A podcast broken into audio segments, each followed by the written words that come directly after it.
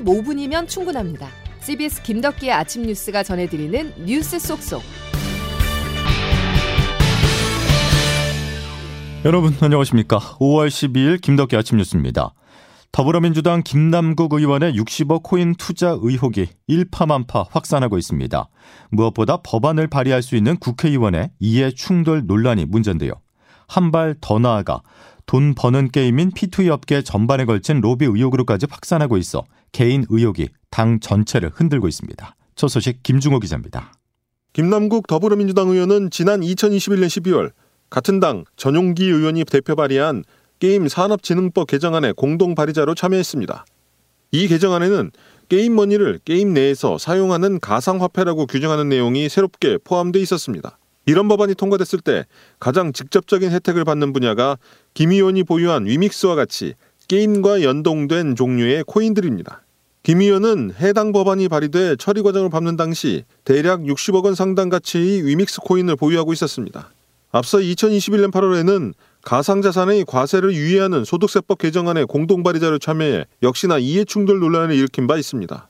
이재명 민주당 대표가 지난 대선 과정에서 P2E 규제 완화를 언급한 배경을 놓고도 말들이 많습니다.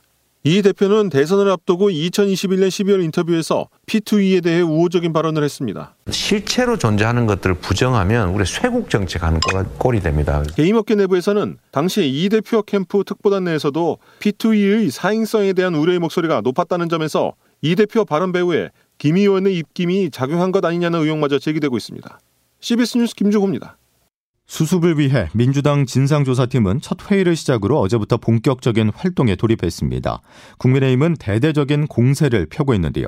금융위원장은 김남국 의원에 대한 검찰 수사가 불가피하다는 입장을 밝혔습니다. 양승진 기자의 보도입니다. 여야는 민주당 김남국 의원의 60억 코인 투자 의혹으로 촉발된 고위 공격자의 가상자산 공개 법제화 논의에 속도를 내기로 했습니다. 국민의힘 윤재옥, 더불어민주당 박광원 원내대표는 어제 국회에서 공직자 재산 등록 대상에 가상자산을 포함하는 공직자 윤리법 개정안 등을 처리하기 위해 오는 25일 국회 본회의를 열기로 의견을 모았습니다. 박광원 민주당 원내대표입니다. 가상자산을 재산 등록과 신고 대상으로 하고 이해충돌 내역에 포함시켜서 법의 미비점과 제도 허점을 보완하겠습니다. 유학 관련해 국민의힘에서는 어제 권성동 의원 등 12명이 공동 발의해 500만 원 이상의 가상자산 보유 내역을 의무적으로 공개하도록 한 공직자윤리법 개정안을 제출했습니다. 하지만 지난 5년간 국회에서 관련 입법 시도가 꾸준히 있었는데다 해외에서도 이미 고위 공직자의 가상조선 공개가 입법화돼 있어 뒷북 대책이란 비판이 나옵니다. 21대 국회에서는 가상자산 공개 공직자윤리법 개정안을 발의한 바 있습니다. 20대 국회에서도 천만 원 이상의 가상자산을 재산 등록 대상에 포함하는 공직자 윤리법 개정안이 발의됐지만 임기 만료로 폐기됐습니다. CBS 뉴스 양승일입니다. 여야는 단어 선택을 놓고도 대립을 하고 있습니다. 후쿠시마 원전 오염수에 대해서 한일 정상회담에서 윤석열 대통령은 오염수라고 기시다 총리는 정화를 강조한 처리수라고 말을 했었는데요. 그런데 국민의힘 내에서 오염 처리수라고 하는 게 맞다는 주장이 나왔습니다. 자세한 내용 박종관 기자가 취재했습니다. 후쿠시마 원전 오염수 방류 문제를 다루는 국민의힘 우리 바다 지키기 검증 테스크포스 성일종 위원장은 SBS 라디오에서 오염 처리수라는 표현을 제안했습니다. 정확하게 이 바깥으로 바다에 방류하는 물에 대해서는 일단 처리해서 나가는 음. 거기 때문에 오염 처리수라고 쓰는 게 맞지 않을까 생각을 합니다. 일본 정부는 원전 사고로 오염됐던 물을 방사성 핵종을 제거해 바다로 내보낸다며 처리수가 맞다는 입장을 고수하고 있습니다. 국제 원자력 기구와 미국, 영국, 유럽 연합 등의 외교 당국은 실제로 일본과 같은 처리수라는 표현을 씁니다. 반면 중국과 북한은 핵 오염수로 부르고 영국 BBC와 미국 CNN 등 주요 언론도 대체적으로 오염수 또는 폐수라는 표기를 사용합니다. 더불어민주당은 과학적인 검증 전 용어 변경은 불가하다면서 반발했습니다. 여권에서도 이준석 전 대표와 허은하 의원 등을 비롯해 비판의 목소리가 나왔습니다. 논란이 확산되자 정부는 용어 변경을 검토한 적 없다고 밝혔습니다. 임수석 외교부 대변인입니다. 우리 정부는 일관되게 오염수라고 부르고 있습니다. 그리고 처리수로 변경하는 방안에 대해서는 검토한 바가 없습니다.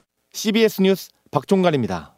이런 가운데 오늘 서울에서 한국과 일본이 국장급 실무 협의를 열어 후쿠시마 원전 오염수 시찰단 파견에 대해서 논의합니다. 계속해서 실효성에 의문 부호가 붙고 있어서 시찰을 넘어 실질적인 조사 활동을 보장받을 수 있을지 여부가 관심입니다. 김영준 기자입니다. 윤석열 대통령과 기시다 후미오 일본 총리가 정상회담에서 합의한 후쿠시마 오염수 현장 시찰단 파견을 위한 실무 협의가 오늘 열립니다. 윤현수 외교부 기후환경 과학외교국장이 수석대표이고 국무조정실과 원자력안전위원회, 해양수산부와 과학기술정보통신부도 참여합니다. 외교부 임수석 대변인입니다. 우리 측이 자체 과학적이고 또한 기술적 안정성 분석에 필요한 사항들을 확인할 수 있도록 일측과 협의할 예정입니다. 시찰단 파견은 오는 23일부터 24일까지로 예상되는데 규모나 시찰 범위 등 시찰단 파견 관련 내용이 집중 협의될 예정입니다. 정부는 이번 시찰에서 일본의 오염수 정화 시설인 다핵종 제거 설비, 알프스 가동 상황을 비롯해 오염수 처리 역량을 확인하는 데 중점을 둘 전망입니다. 이를 통해 실질적으로 자체 검증에 가까운 활동을 하게 된다는 게 정부의 설명인데 다만 공식적으로 검증이라고 하지는 않고 있으며 일본도 검증이 아니라고 주장한 바 있습니다. 국민적 관심사인 오염수 문제와 관련해 한일 정상회담에서 합의된 시찰단 파견이 실질적인 효과를 낼 수 있을지 주목을 받고 있습니다. CBS 뉴스 김영준입니다.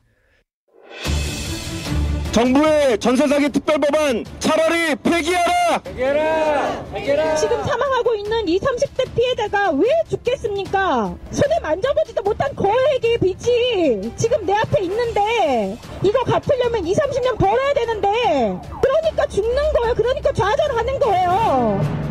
채권 어, 매입을 통한 선구제 방식에 대해서 정부가 수용이 어렵다는 입장을 밝혔기 때문에 정부 입장을 존중하더라도 보증금에 대한 사회보장 차원의 어떤 보완책이라든지 이런 거는 있어야 됩니다. 저희가 전혀 어떤 지원도 안 한다. 이거는 아니고 보증금을 돌려달라. 이런 거는 형평성의 문제도 있기 때문에 상당히 힘들고 그러나 간접적인 지원은 하려는 이 계획의 스킴이 있다라는 10년을 줄게요. 저의 꿈이 비록 6개월 만에 모두 무너졌지만 저는 목숨을 잃고 싶지 않습니다. 주택 천여 채를 보유한 빌라왕 김모 씨로부터 전세 사기를 당한 30대 여성이 숨진 채 발견됐습니다. 전세 사기 피해자 중 올해 네 번째 사망자인데요.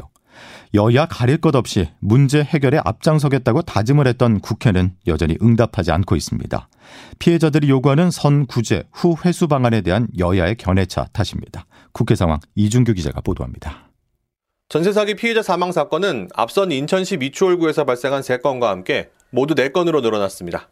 전세 사기 깡통 전세 피해자 전국 대책위원회, 시민사회 대책위원회는 국회 앞에서 기자회견을 열고 제발 피해자들의 목숨을 구해달라며 전세 사기 특별법에 조속한 제정을 촉구했습니다. 보증금 채권 매입하지 않는 특별 법안 그따위 거 필요 없습니다. 보증금 채권을 국가가 매입을 하는 거는 피해자 각자 각자가 힘들어하는 이 현실 이자 갚아야 되고 소송해야 되고 하지만 여야가 발의한 특별법안들은 소관 상임위원회인 국회 국토교통위원회에 상정된 지 3주째 상임위 단계에만 머물고 있습니다.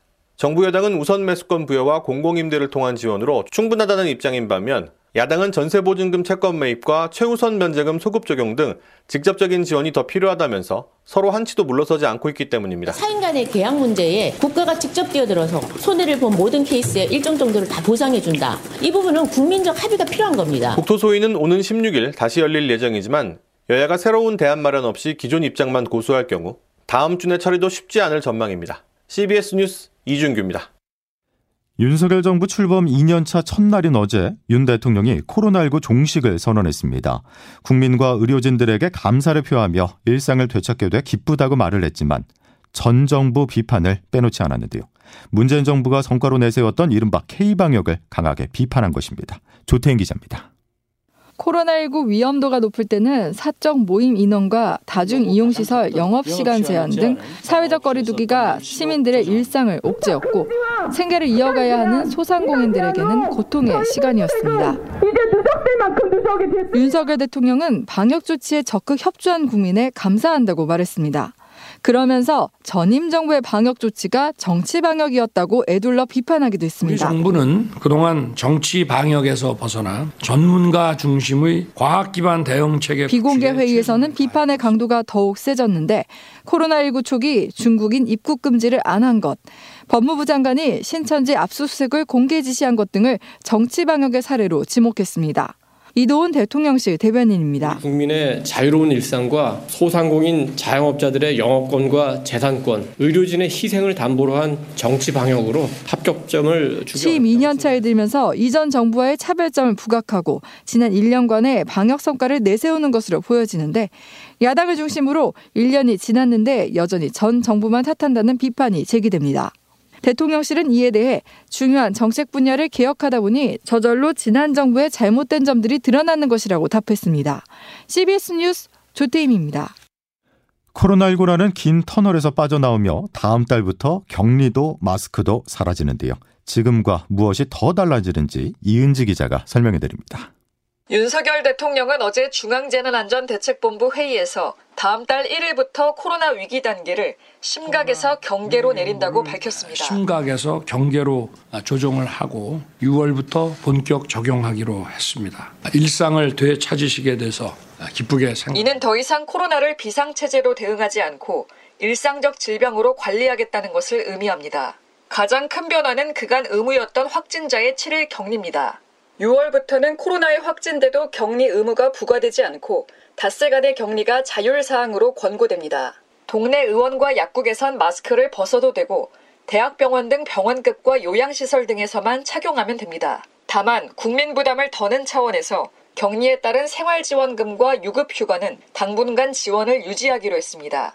지영미 질병청장입니다. 각 사업장에서도 실제로 이제 아프면 쉴 권리를 보장받을 수 있는 그런 제도적인 마련, 유급 휴가나 재택 근무 그런 것들을 좀 제도화해서 준비를 해 주실 것을 당국은 이번 조치가 코로나 종식을 뜻하는 건 아니라며 고위험군 보호를 위해 방역 수칙을 자발적으로 지켜달라고 당부했습니다.